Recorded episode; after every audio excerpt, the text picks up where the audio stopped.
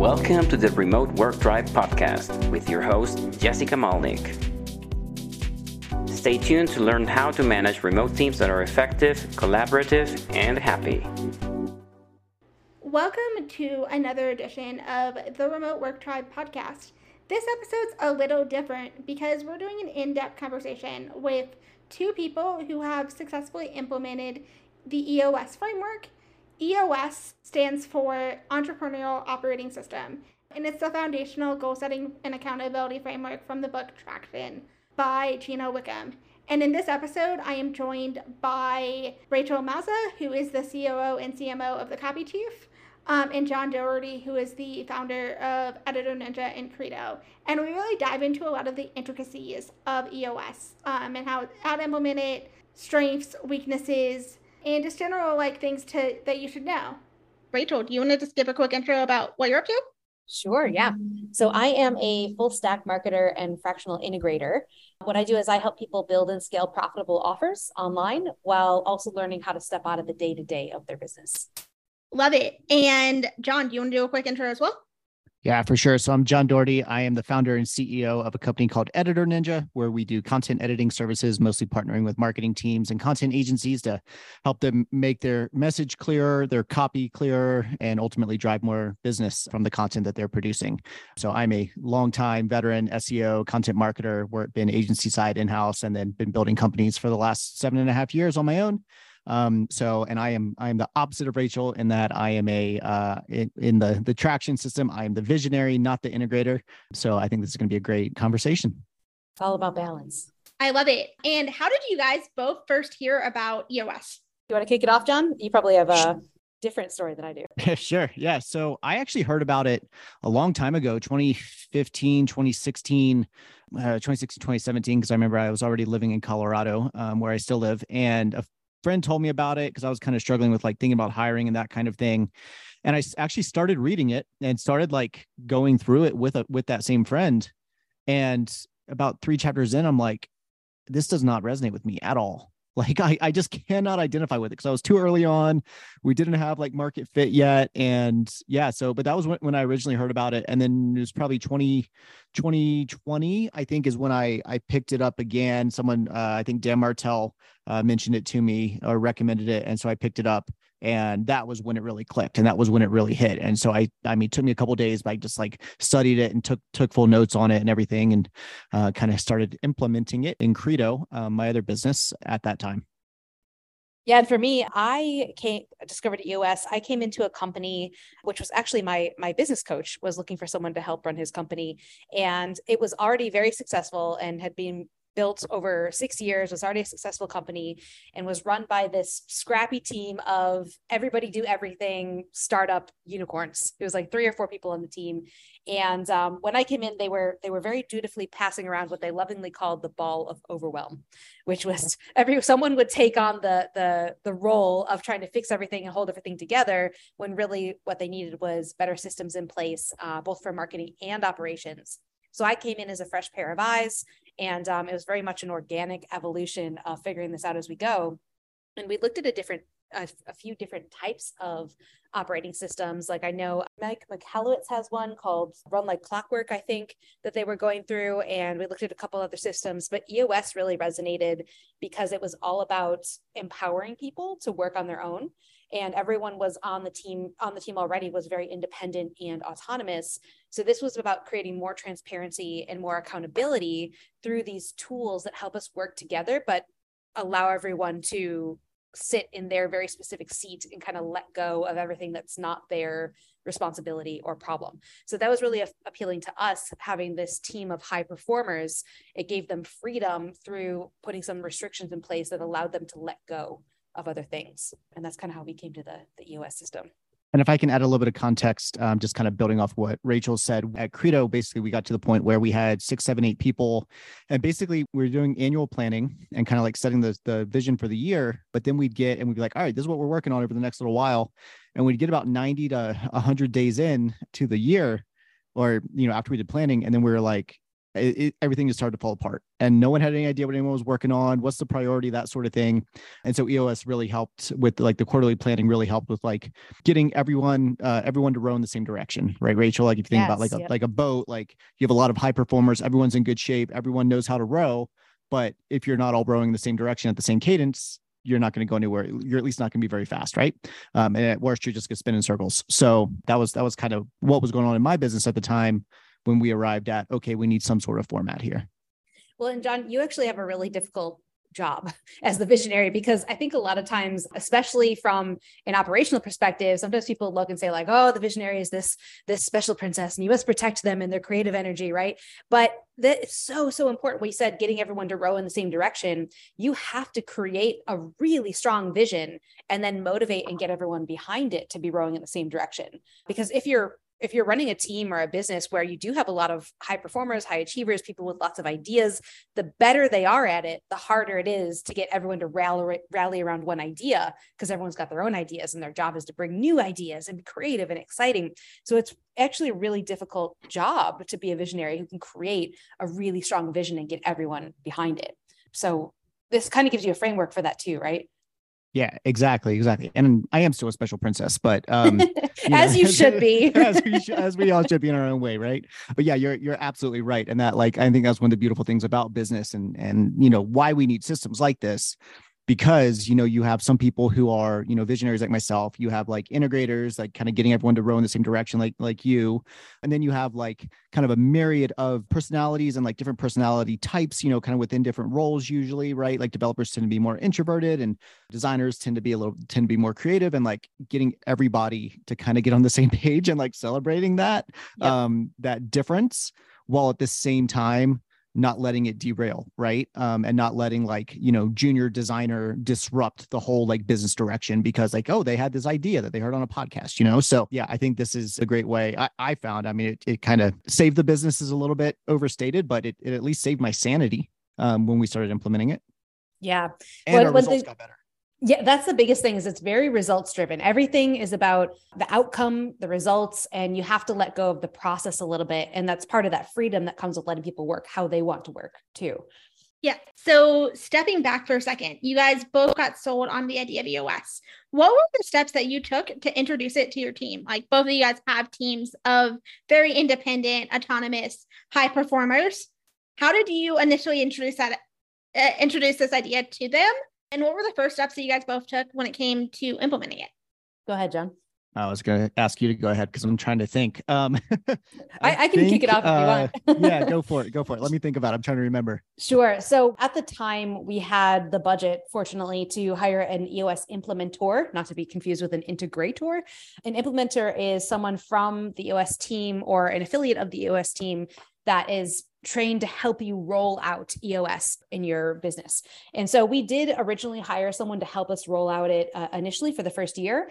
And then we discovered that um, we actually didn't really feel like we needed them that much. And so I took over the, the role of helping us implement EOS going forward but it was really really helpful to have someone lead us through that initial rollout who was experienced in eos and also experienced in building businesses. This person had built over $11 million in various startups and had seen businesses come from all different sizes and, and all different types of teams roll out eos so that was really helpful. They also acted as kind of a mediator. I'm very fortunate that i'm really in sync with the visionary i was working with and we have a really really good relationship and just absolute complete trust there but i could see how a lot of companies who don't have such a strong level of trust would need someone to be almost like a counselor in the relationship. For us, the benefit was that she was the implementer was able to pull out the vision and help us dig deeper into things that we would normally gloss over. I think a lot of times when you're when you're building a business, like a lot of the stuff that feels woo woo, like defining your your mission statement and your core values sometimes that stuff gets pushed to the back burner because you're just trying to make things happen right and so it was really good to have someone there that said put your butt in that seat sit down and we're going to outline all this stuff because it's important and so that was really helpful when we were first getting started with the process I love that. I wish we had had the revenue to hire someone to to do it. From what I remember, so I had a business partner uh, at the time in Credo, and basically he and I were talking about it. And he's a he's a developer. He was our, he was our CTO, and he and I were like, he and I were, you know, talking fairly often and talking about business strategy and pretty in sync. But then we were realizing that like people on the team weren't really in sync with us. And I think I basically started i read the book this is just like classic john where like i get an idea or i, I think i'm thinking about something it's in my brain i don't t- tell anyone about it i then like go and read something and like solve it on my own and then i'm like hey i think we should do this. He's like i don't know. My partner was like i don't know. And so i got him to read it and he was like okay this actually like could be really good. And so he read the book and we talked about it. And then we were basically like okay i think this i think this makes sense. And so we kind of like stair stepped our way into it and we never like I'll, I'll be completely honest we never fully implemented the full like you know the like 90 minute meeting every monday like that kind of thing. We did a little bit of an adjusted cadence but we did the you know the annual planning the quarterly planning the rocks etc and basically we had a you know a small team. And so you know there's like six of us seven of us that were were kind of uh the core team at that point. and so we were all on a zoom call. And basically i just went into it with like just asking questions and was like hey do you all agree that you know it feels like we're kind of all over the place and no one really knows what each other's working on and no one knows what you know just kind of like laid into it like that and they're all like yes yes what are you talking about? What do you what, you know what are you thinking? And i basically like presented it to them and they're like this sounds awesome. I'm like cool you all want to give it a shot? And they're like yes absolutely. And so then i think we I don't I, I think it was actually near the end of 2020 and then we uh we we basically did annual planning and Q1 planning, and we knew, or no, it was, it was Q3 going into Q4, and we and basically set the expectation that hey, this is going to take a couple of you know cycles, couple quarters to figure out. But we did the rocks, we did we did everything, and then basically just went with it from there. So I basically was like, all right, we need something like because I was I felt like I was doing too much, and I had no idea, even as the CEO and founder, supposed to be leading the visionary, supposed to be leading the ship, directing the ship, like I I didn't even know what we were supposed to be prioritizing. So you know, kind of um yeah, that, that's kind of how we how we rolled it out and how I presented it to the team at the time. Okay, I'm going to zoom out for a second and explain some key concepts that we're about to be, talking more about within this conversation. Um, and that's the concepts of rocks, scorecards, and level 10 meetings. These are kind of the fundamental concepts from the EOS framework. Rocks can be set via individual, can by, by team, and by department. Um, and they're really designed to kind of be anchors around the goals that you have for a given quarter. Level 10 meetings are essentially like your high level check in and meetings to be able to see like, if you are on track or not with the goals that you have and to really identify and bring up, you know, blockers before it's too late and the rock is sacrificed entirely. And then another mechanism to kind of keep your rocks on track are called weekly scorecards.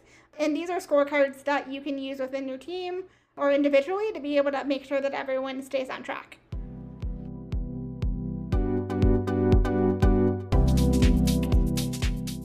So, for anyone who doesn't know, EOS is basically a collection of tools that helps you create more organization and transparency and accountability in your business without having to have like a death grip on everything and have be absolutely aware of absolutely everything going on all the time. So one of the things that John went over is you have these like quarterly rocks, which are main focuses for your business. You've got monthly or weekly scorecards, which are the the very top specific metrics that you need to look at each week to make sure that the company is healthy. And then these Monday, they call them level 10 meetings because you're supposed to rate it on a scale of one to 10 and mm-hmm. everybody wants to get a 10. And um, it's interesting you said, John, you rolled out a lot of the bigger tools and not the nitty gritty tools like the level 10 meetings, the Monday meetings. And we yep. found we actually started with the level 10 meetings, and that was the big game changer for us and allowed us to roll out the bigger big picture tools by starting with those level 10 meetings. So interesting, you guys kind of came at it the opposite direction as we did. Yeah, but it it worked. I think that's it too. You hear a lot of times, and I especially hear this from like, there's this team of EOS evangelists, right? Where you'll always meet someone, they're like die hard EOS. It is the Bible of business. And they say that you can't change anything. You have to follow it to the letter. They're always like got like sound bites that they pulled out of one of the books or something. And they will, they, you will like give them a conniption if you tell them that you adjusted something or aren't doing something by the book. But you really do, especially when you're a smaller company. And I'm talking like most EOS people running on EOS are like 10 million plus. We're not at mm-hmm. that at mm-hmm. all. And I think when you're a smaller business, you do have to adjust because there's a lot of things that would make so much sense and are really necessary for a $10 million plus business that are complete luxuries for a one to $3 million business. Absolutely. Absolutely. And we implemented it around four or 500K. So, I mean, we were talking before you even got on that I feel like I implemented it too early and you said the same thing. So yeah, I I agree. And I'm I'm all about the like do what do what works. And these systems are to me, they're they are they're best practices, right? And yep. I firmly believe that best practices are not where you end, it's where you start. So start there and then you adjust it as, you know, as your individual, you know, um, organization or whatever needs. So yeah, that's really interesting. You talking about implementing too early because that was one thing we were really aware of uh, hiring this implementor. We just happened to have the budget for it, but it, it, was still a luxury for sure. But everyone was maxed out on bandwidth, which is why it was worth it at the time. But mm. she told us she's like most companies, a minimum is, is five or ten million to even think about implementing EOS. And what we found was we joked, my partner and I we joked that we made we built the perfect five million dollar company. We just built mm. the hmm. company before we built the marketing to reach five million. And so it's like one Fair. of the one of those things where it's like you have to either trust the process and that you're making this investment and that you're able to scale your marketing up to meet it, or you have to make those concessions and stay nimble as you're doing it to make exactly. sure that you're you're not going overboard before you can yep. before you can pay for it. Yeah, for sure. Absolutely. And to just chime in for a second, I know both of you guys when we were chatting offline and even now just now talking about how you both implemented it almost a little too early. If you could go back and wave a magic wand, do you still think you would have implemented as early as you did or would you have done some things differently? Uh, for us, yes. Um, what we did too early was um, so what part of EOS is you build this accountability chart, which is kind of like an organizational chart, but instead of focusing on titles, it focuses on responsibilities and the success metrics that those people with those responsibilities need to meet in order to be successful. So it's all focused around accountability and uh, results. And what we did is we like I, when I we were joking that we built out the five the perfect five million dollar company is we built a structure that would get the company to five million and that the company would need to have in order to to reach five million and and succeed there. But we just hired all those people like right off the bat. And so we we built the company and then didn't scale the marketing alongside it, figuring that would come after. So I think that we hired too fast, too big, too fast for sure. And then also we hired some key roles, leadership positions, which 99% of them worked out really well, but there was one which was the marketing department we just hired and gave up all the trust too fast, just relying on the tools a little bit too much. There was a little bit too much autonomy and freedom there for someone that we didn't know before building that relationship and building a company that could support that. Yeah. And I think that's a common thing that I see uh, at companies, especially like there are definitely those companies that get that get big and they start. I call it they're abdicating, not delegating.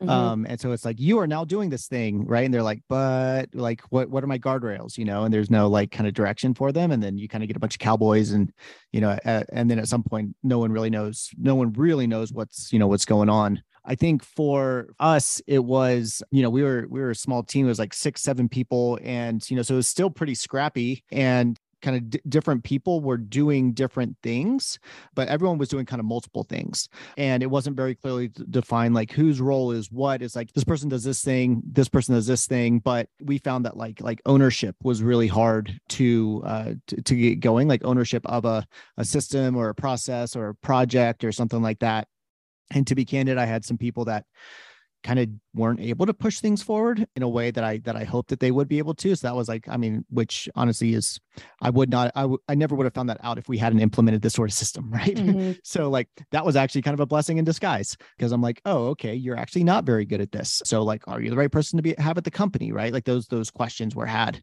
um, you know, at least in in my brain. So, but yeah, we we we definitely implemented it. I mean, yeah, most companies implement around like five, seven, 10 million, like we were way too early, but there was definitely some of that structure was needed in the company at that time. Like I we we talked about it as we implemented EOS Lite.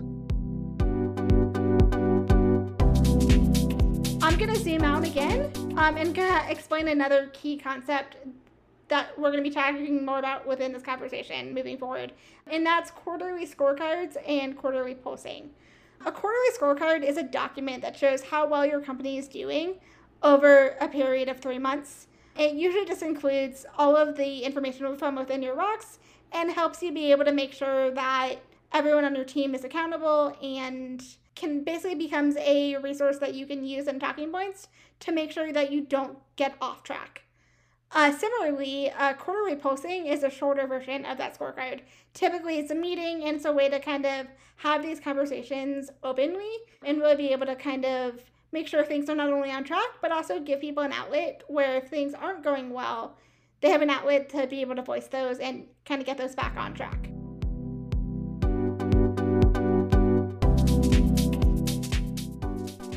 EOS Light. I love that. The accountability tools are so, so powerful. Like what you said about finding people who weren't pushing things forward. It's like, how long have we been paying these people to basically coast, right? Like that's the kind of stuff you find out.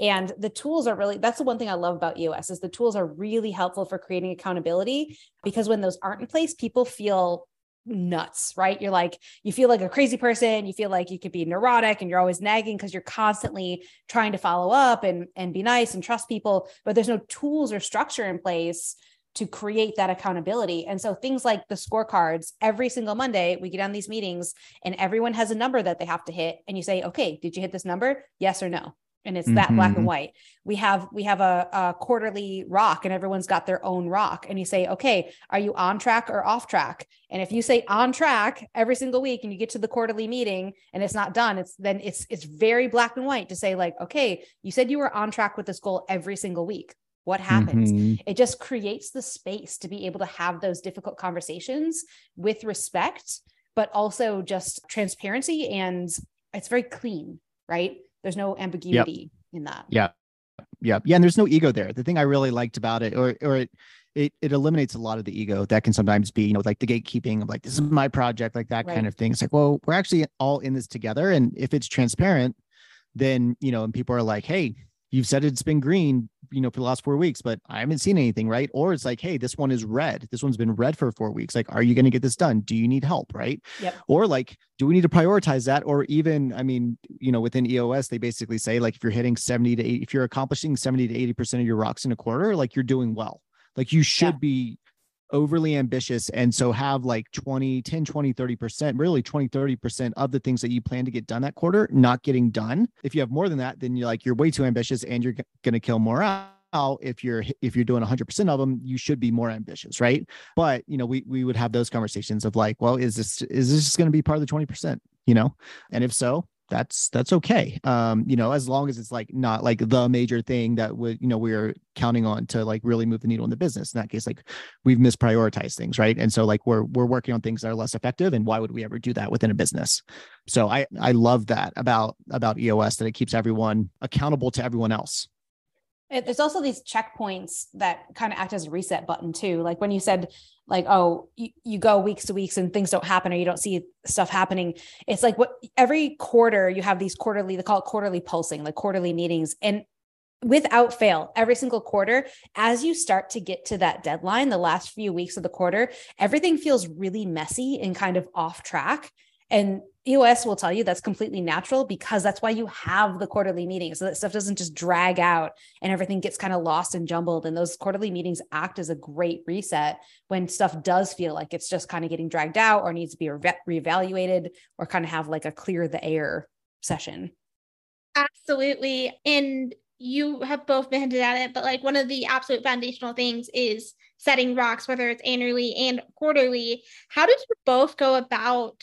Setting those rocks. And you know how much of your team did you pull in to doing that? How much of it was it you guys setting it yourselves versus getting the team aligned and making sure that each person and each team and each individual had their rocks? So we were a small team so everyone was involved in it but I didn't go into the as the quote unquote leader, I didn't go into it blind and like not having any ideas. It was like, hey, these are the things I, I had a whole like prioritization like spreadsheet based off of like impact to the business and had a scorecard from Dan Martell and SaaS Academy, which I was in for a number of years. So I had like a lot of those things set and people could see that. So there was never anything that was a surprise to the team, but I would come in and basically cast the vision and be like, we are currently here. I'd give like a state of the business like update. It's like, here's how our revenue is done. Here is how, you know, X, Y, and Z, like metrics that we looked at. Um, we're done. I'm like, I think that we can be here. And that means we need to hit X, Y, and Z milestones. How are we going to get there? Right. And that like people could obviously, you know, say like, I think that's too ambitious or not ambitious enough. But you know, that that I kind of saw that as like that was my job to say, this is where we're going. Now, how do we get there together? that I felt like that really helped. And then we just, I mean, we just run the run the process from the book. Yeah, that's interesting. We did it the opposite where we did have a small team at the time, but the main reason we were implementing EOS was to stop passing around this ball of overwhelm. And we already knew that everyone was pretty maxed out on bandwidth. So it just started with uh, my visionary and I, as the integrator, setting rocks for ourselves and making sure that we understood the process. And then we brought in a small leadership team, and then we expanded it to the rest of the company over the course of three or four quarters.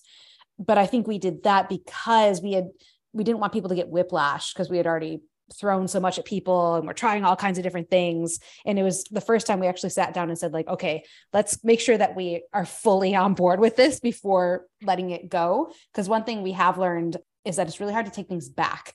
Once it, once you open up that bag it's really hard to take things back and people are excited. If you're a good visionary a good leader people are excited to implement what you give them right? And so we held back where it sounds like you guys had the team in place to be able for everyone to dive right in because everyone was kind of on the same level at the time.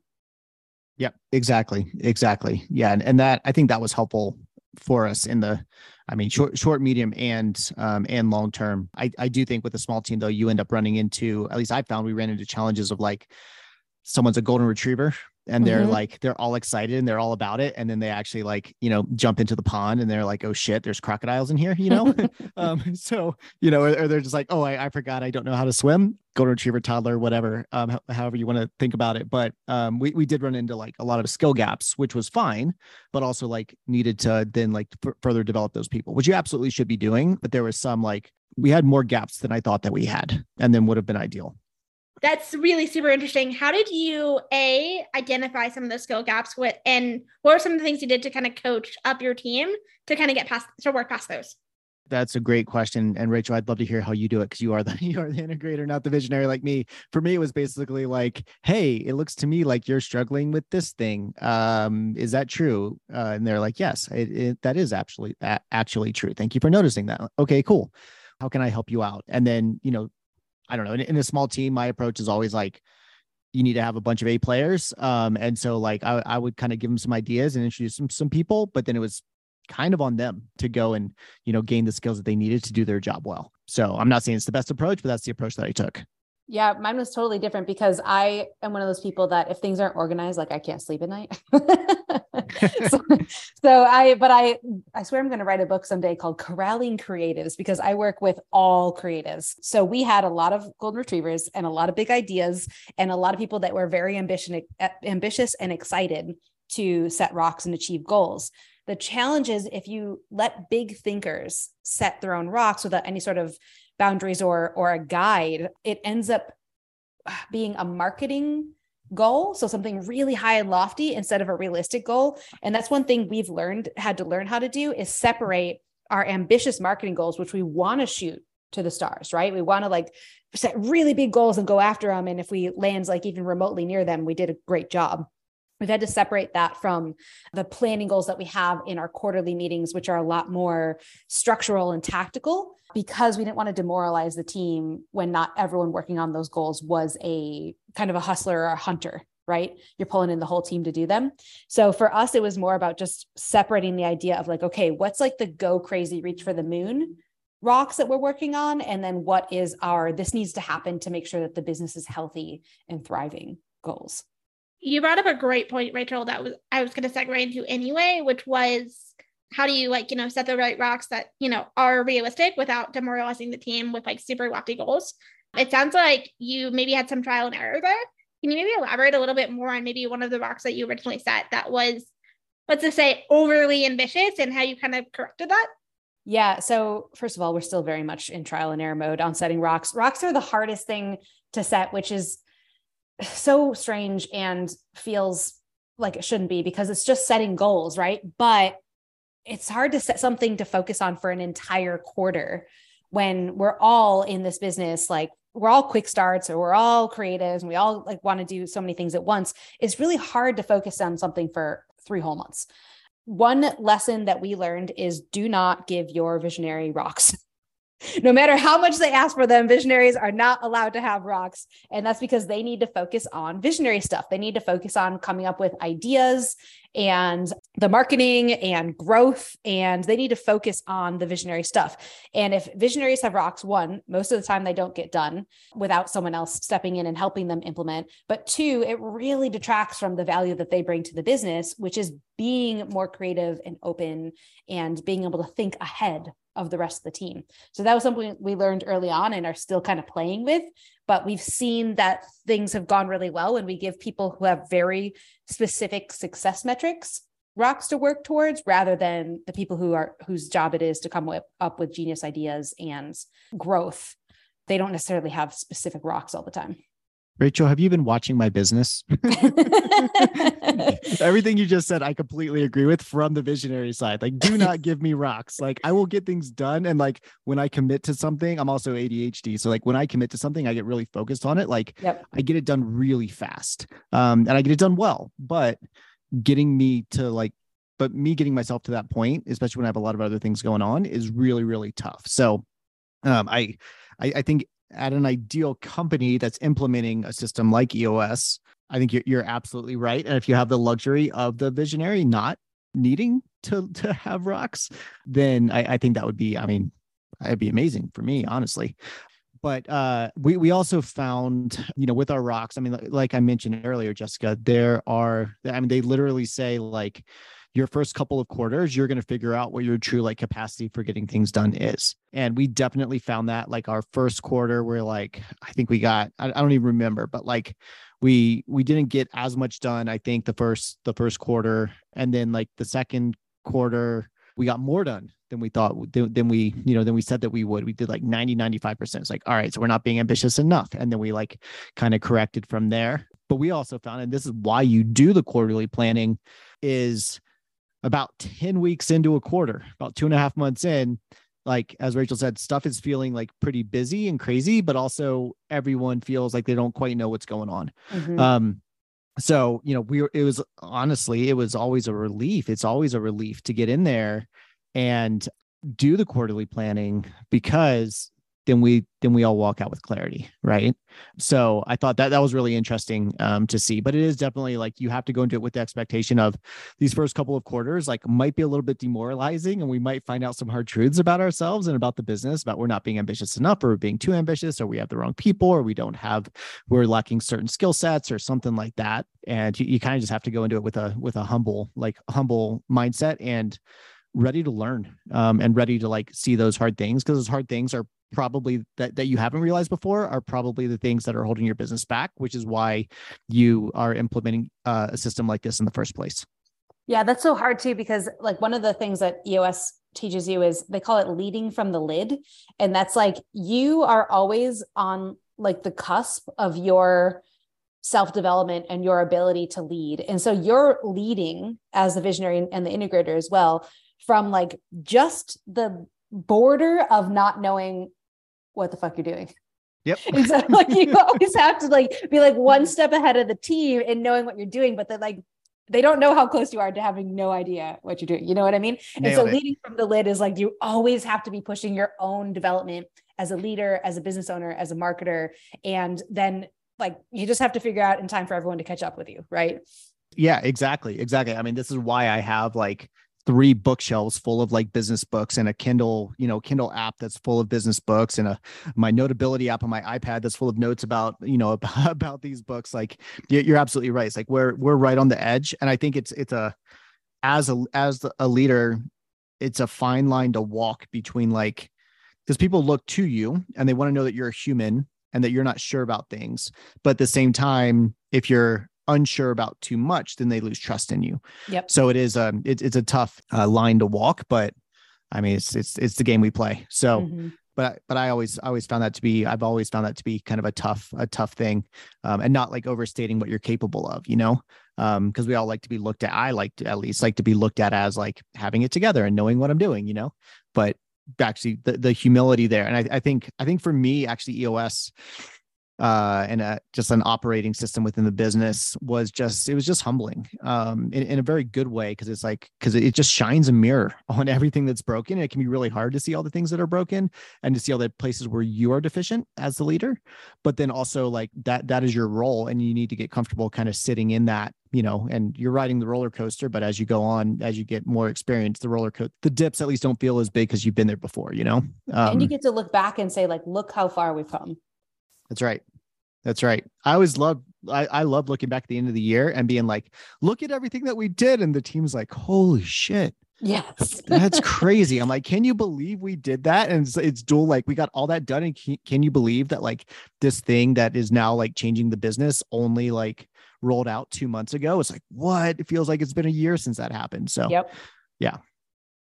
I love what you were saying about how EOS I'm looking shined the mirror on some of your like weaknesses or things that you maybe need to work on or things that with either as a leader or within the business.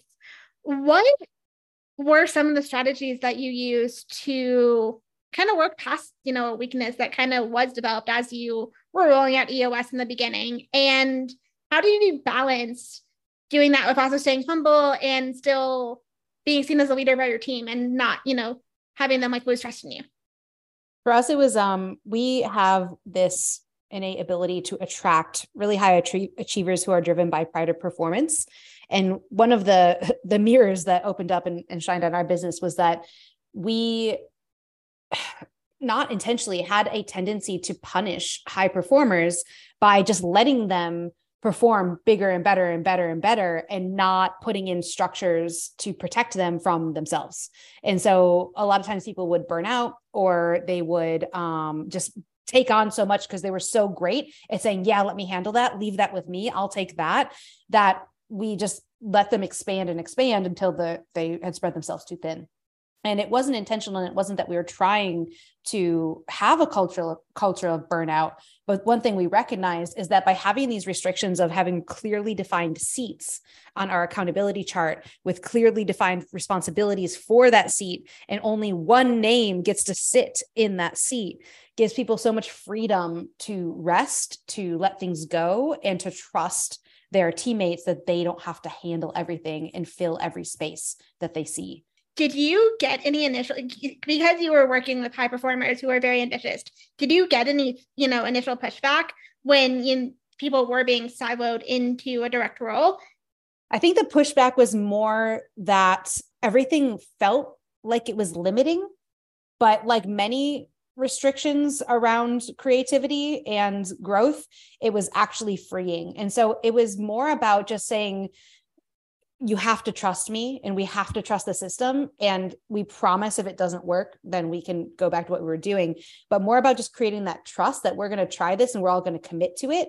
And that's really what it came down to was trust. Trust in them that that they were going to still perform to the best of their ability but trust us to put this the system in place and that we would all follow the system and row in the same direction together. And how's it working today? Yeah now it's working great. So we grew huge. We had a team of like almost 25 with our with our community moderators and everybody. And now we're back down to a team of really six core people because we kind of grew up, realized that we were so bloated and shrunk down to this really core team. And everyone is very confident in their role, has very clear success metrics. And really, there's no babysitting happening, which is was a big problem before. Um, when we were first started rolling out and, and trying to make everything work, everyone's very empowered and and responsible and very clear on what they are responsible for, which creates a lot of freedom actually in the business.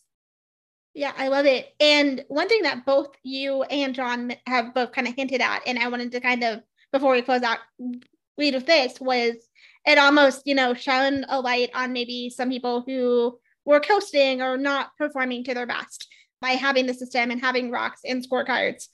What were some of the things that you did, and maybe starting with John first, that you did when you realized that was the case how did you respond to that? Uh, I think for us, it was just, it started with just having very real conversations about like what, just, just what's going on here. Right.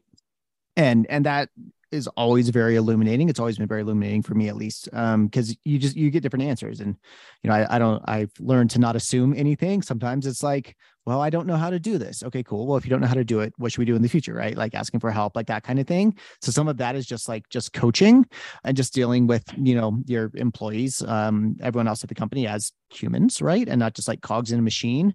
And then from whatever that answer is, then you kind of you kind of deal with it from there, right? Is it a skill gap? Is it a we we had a we had a someone who had a very rough time just with their family during one of the quarters. Uh, they had multiple grandparents die, and a parent got sick. It was like 2021, and then like their, you know, their their one of their parents um, had a very severe case of COVID, and and all this, and like they just didn't have the emotional bandwidth to do the things that they needed to do, you know? Um, and so like sometimes you just have to allow for that humanity while at the same time not excusing it and not letting people like just make excuses, right? Because I do believe like we need to, yeah, I mean, we're professionals and we need to show up, but we're also humans. And so we need to deal with people on the human level. So th- that's kind of how we, how I approached it. And it, it seemed to work pretty well. And, you know, and, and when you approach people as, a, as humans, then, you know, that, that also engenders a lot of like loyalty um, to, to you and the business as well.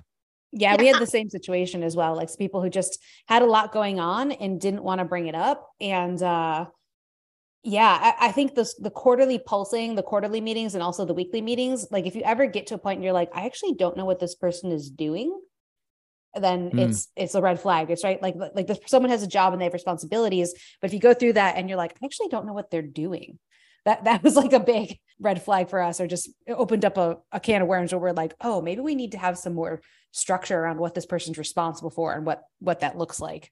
Mm-hmm.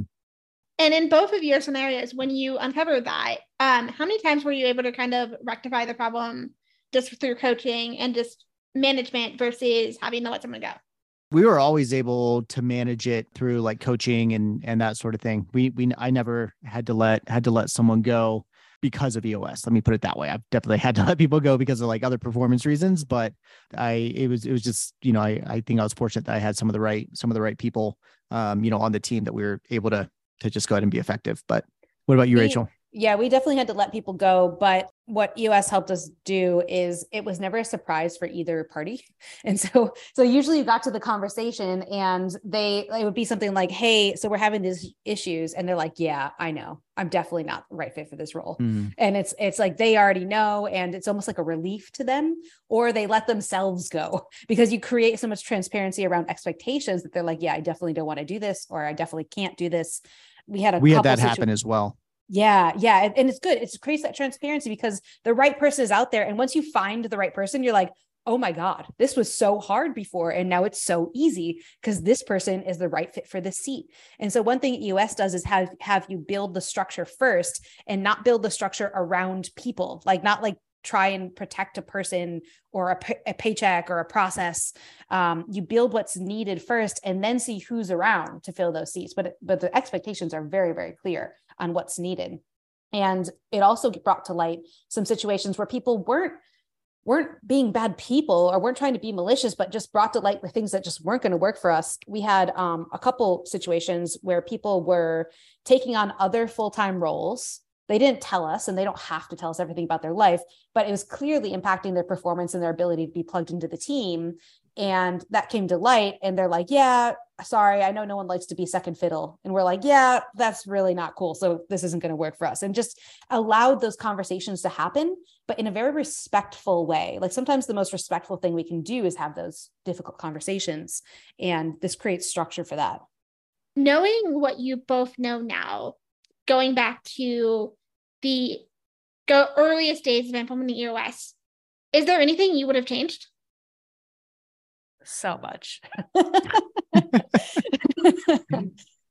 uh, go ahead, John.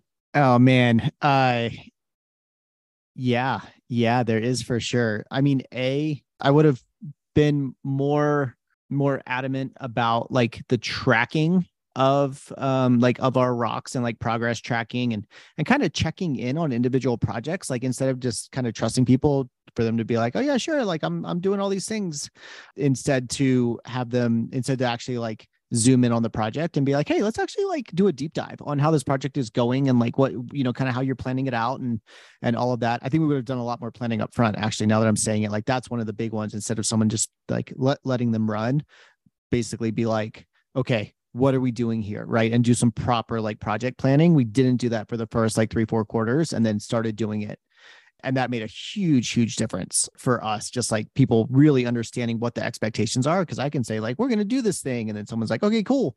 And then they're like, I don't know what you want. Right. um, and then I would say actually that, um, and I'll, I'll let you go, Rachel, after after this one. But um, I think that right there was actually one of my bigger learnings as well, where it's not just about what I want, right? Like, yes, I'm the founder, I'm the CEO, I'm the visionary, whatever, but like none of that really matters. Um, and at the size that we were um, at the time, it was like I'm I was also I was I was very much straddling the like owner, manager, boss, individual contributor, like all of those roles, which is just a really freaking hard like place to be. But often like they'd be like well what, what do you want me to do here and i'm like what do you think we should do here right um and so like i feel like i didn't do good enough at least early on didn't do good enough of a job of like hey you have ownership here like mm-hmm. and we're we're working on it together but it's not just you're not just doing what i want you to do like you you should have input here as well right if you're the right fit for this company you should have input here and you should like care honestly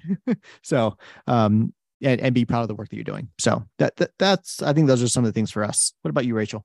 I, I completely agree. It is actually really hard to get someone to believe you that they have power and authority. Right. Um, just because, especially in American companies, like that just is not a thing.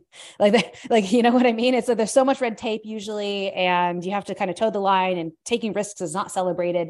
And so when you want to build a company that has that culture of empowerment it's really hard to get people to believe you that you're not going to fire them if they bring issues to you like one of the biggest challenges we had was getting people to bring us issues. So we're like, we want you to come and tell us what's wrong so that we can fix it. And so it's it's kind of like if you're a landlord and you have a renter and they never tell you that the toilet's leaking and then the ceiling falls through, you know, it's because it's been leaking upstairs for three years. Right. Um, you want people to bring you issues. And so one of the things that we that I would have done differently is first of all, um, just like you said, getting people to push back and to take responsibility and feel comfortable uh taking risks and taking ownership of things i would have just encouraged that way more because i just said it and then assumed people would take me at my word. But instead of reinforcing it at every given point that i could and it just took time but now everyone's great with that and then same like you just growing too fast uh, we we hired a team too big too quickly but it wasn't because that was the wrong thing to do. It's because, just like you said, John, we didn't have crystal clear success metrics in place for each one of those roles. And so, one of the biggest, hardest lessons we had was we kind of handed over the keys to the kingdom to a new marketing leadership uh, position and just trusted that they would get it right without having very clear success metrics that said every single week you need to hit this number and this number and it was it was just it was a really hard lesson for us and set us back quite a bit because we we didn't do that planning ahead of time for what was expected and so i think you can grow as fast as you want you just can't do that until you're very very clear on what the expectations are of each of those roles that is such a great point. And it, this has been an amazing discussion all about, you know, EOS and all the intricacies of it. Um, if people want to chat even more or find you online, where can people find you online? So for me, uh, rachelmazza.com, uh, R A C H E L M A Z Z A is my website. Um, and I write a lot about this stuff. So I've got a blog there and I've got an email list and I try to share what I'm learning is along the way. So that's the best place to find me best place to find me. So uh, company website is editorninja.com uh, my twitter is at dohertyjf d-o-h-e-r-t-y-j-f um, i do have a personal site but it's been offline for about a month now thanks to kinsta and their php upgrade. Um, so i have it actually on my to-do list to do today. Um, so hopefully by the time this goes live this podcast goes live uh, that'll be back live. Um, but that's johnfdoherty.com there's a lot of like legacy stuff there but that just has more information about about me. But twitter um, is the best place to interact with me personally, and then the the business website. Thank you, Rachel and John. Appreciate Thank it. you, Jessica. Jessica. Thank you for listening to the Remote Work Tribe podcast. Please visit our site, theremoteworktribe.com, to learn more about remote work trends and insights.